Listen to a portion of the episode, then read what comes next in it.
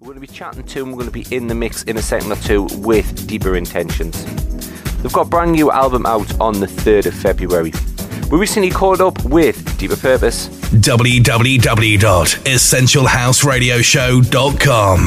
How did the brand new album come about? Um, well, basically, we was um, on a drive back, funny enough, um, after going out on a night out with my girlfriend's dad, um, who's the record label manager at um, Harmless Records.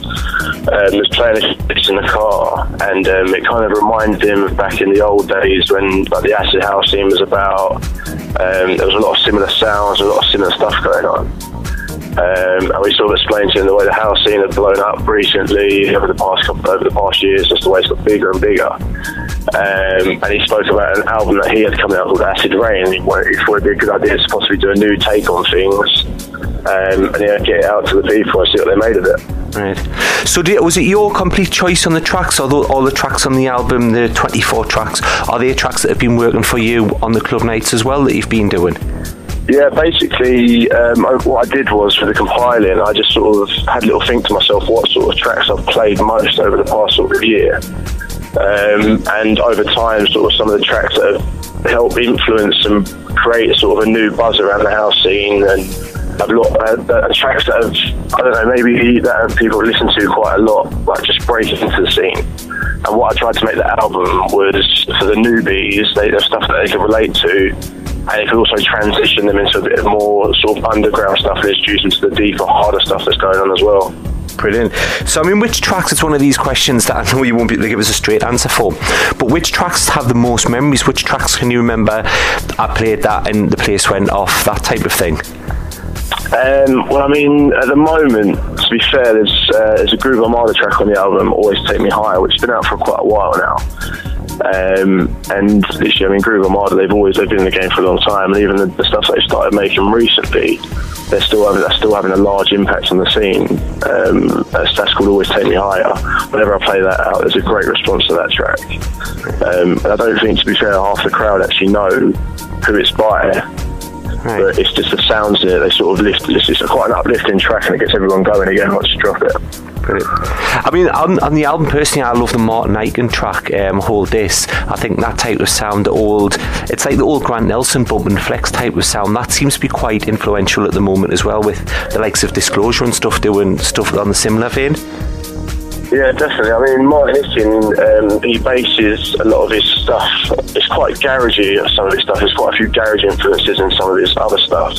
I mean, the Hold This track that always goes down really well whenever I play it out. Um, and he's got he's got a lot of other tracks which are doing really well for himself as well. Brilliant. So, I mean, are you involved with production as well yourself? Are you bringing your own tracks out? Um, I've literally over the I'd say over the past six months have been spending a bit of time sitting down, learning Logic. Um, I'm starting to get a few bits out myself, but it's still sort of obviously a, a work in progress. It's a long track. It's a long way to get up to the level where you can put stuff out.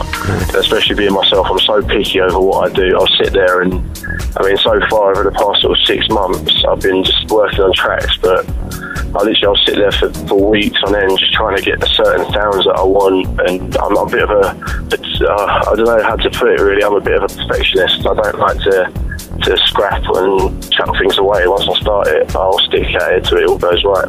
Right. So how did you start? I mean, I'm just reading as well about obviously about yourself in the nights. Uh, they've been absolutely selling out down in London over the last 12 months or so. How did the nights get started, and what type of stuff is it? Very obviously, it's very similar to what you're playing on the CDs at the events. Yeah, the, and the night started out. It was initially it was going to be because this album's been a long time in the working, um, and the plan was to have it out early last year. Um, and it was the first night was initially going to be the launch night of of the Deep Intentions album, but where we where I decided I wanted to have more tracks in and take a bit more time on it, we just started the night down at Egg London, and since then we've just been there continuously every month, building up a strong following. Um, and yeah, we're still there till today.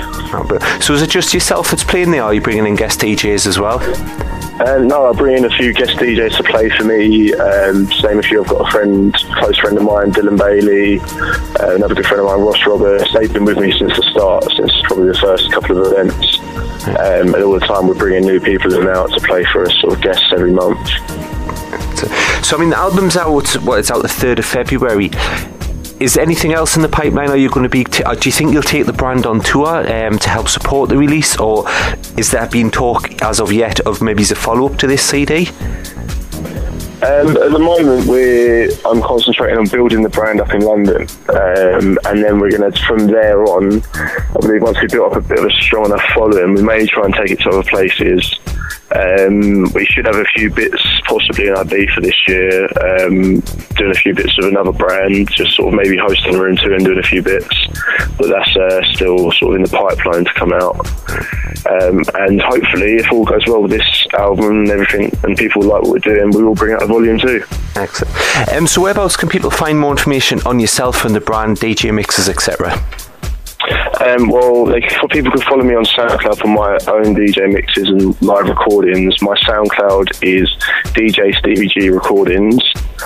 Um, you can also follow myself on Twitter, which is at DJ Stevie G1. And then we have the, the Facebook page for Deep Intentions to keep up to date with all our events, which is basically Deep Intentions events on Facebook. Excellent. So when is the next next night? When's the next Deep Intentions night? Just before we round off.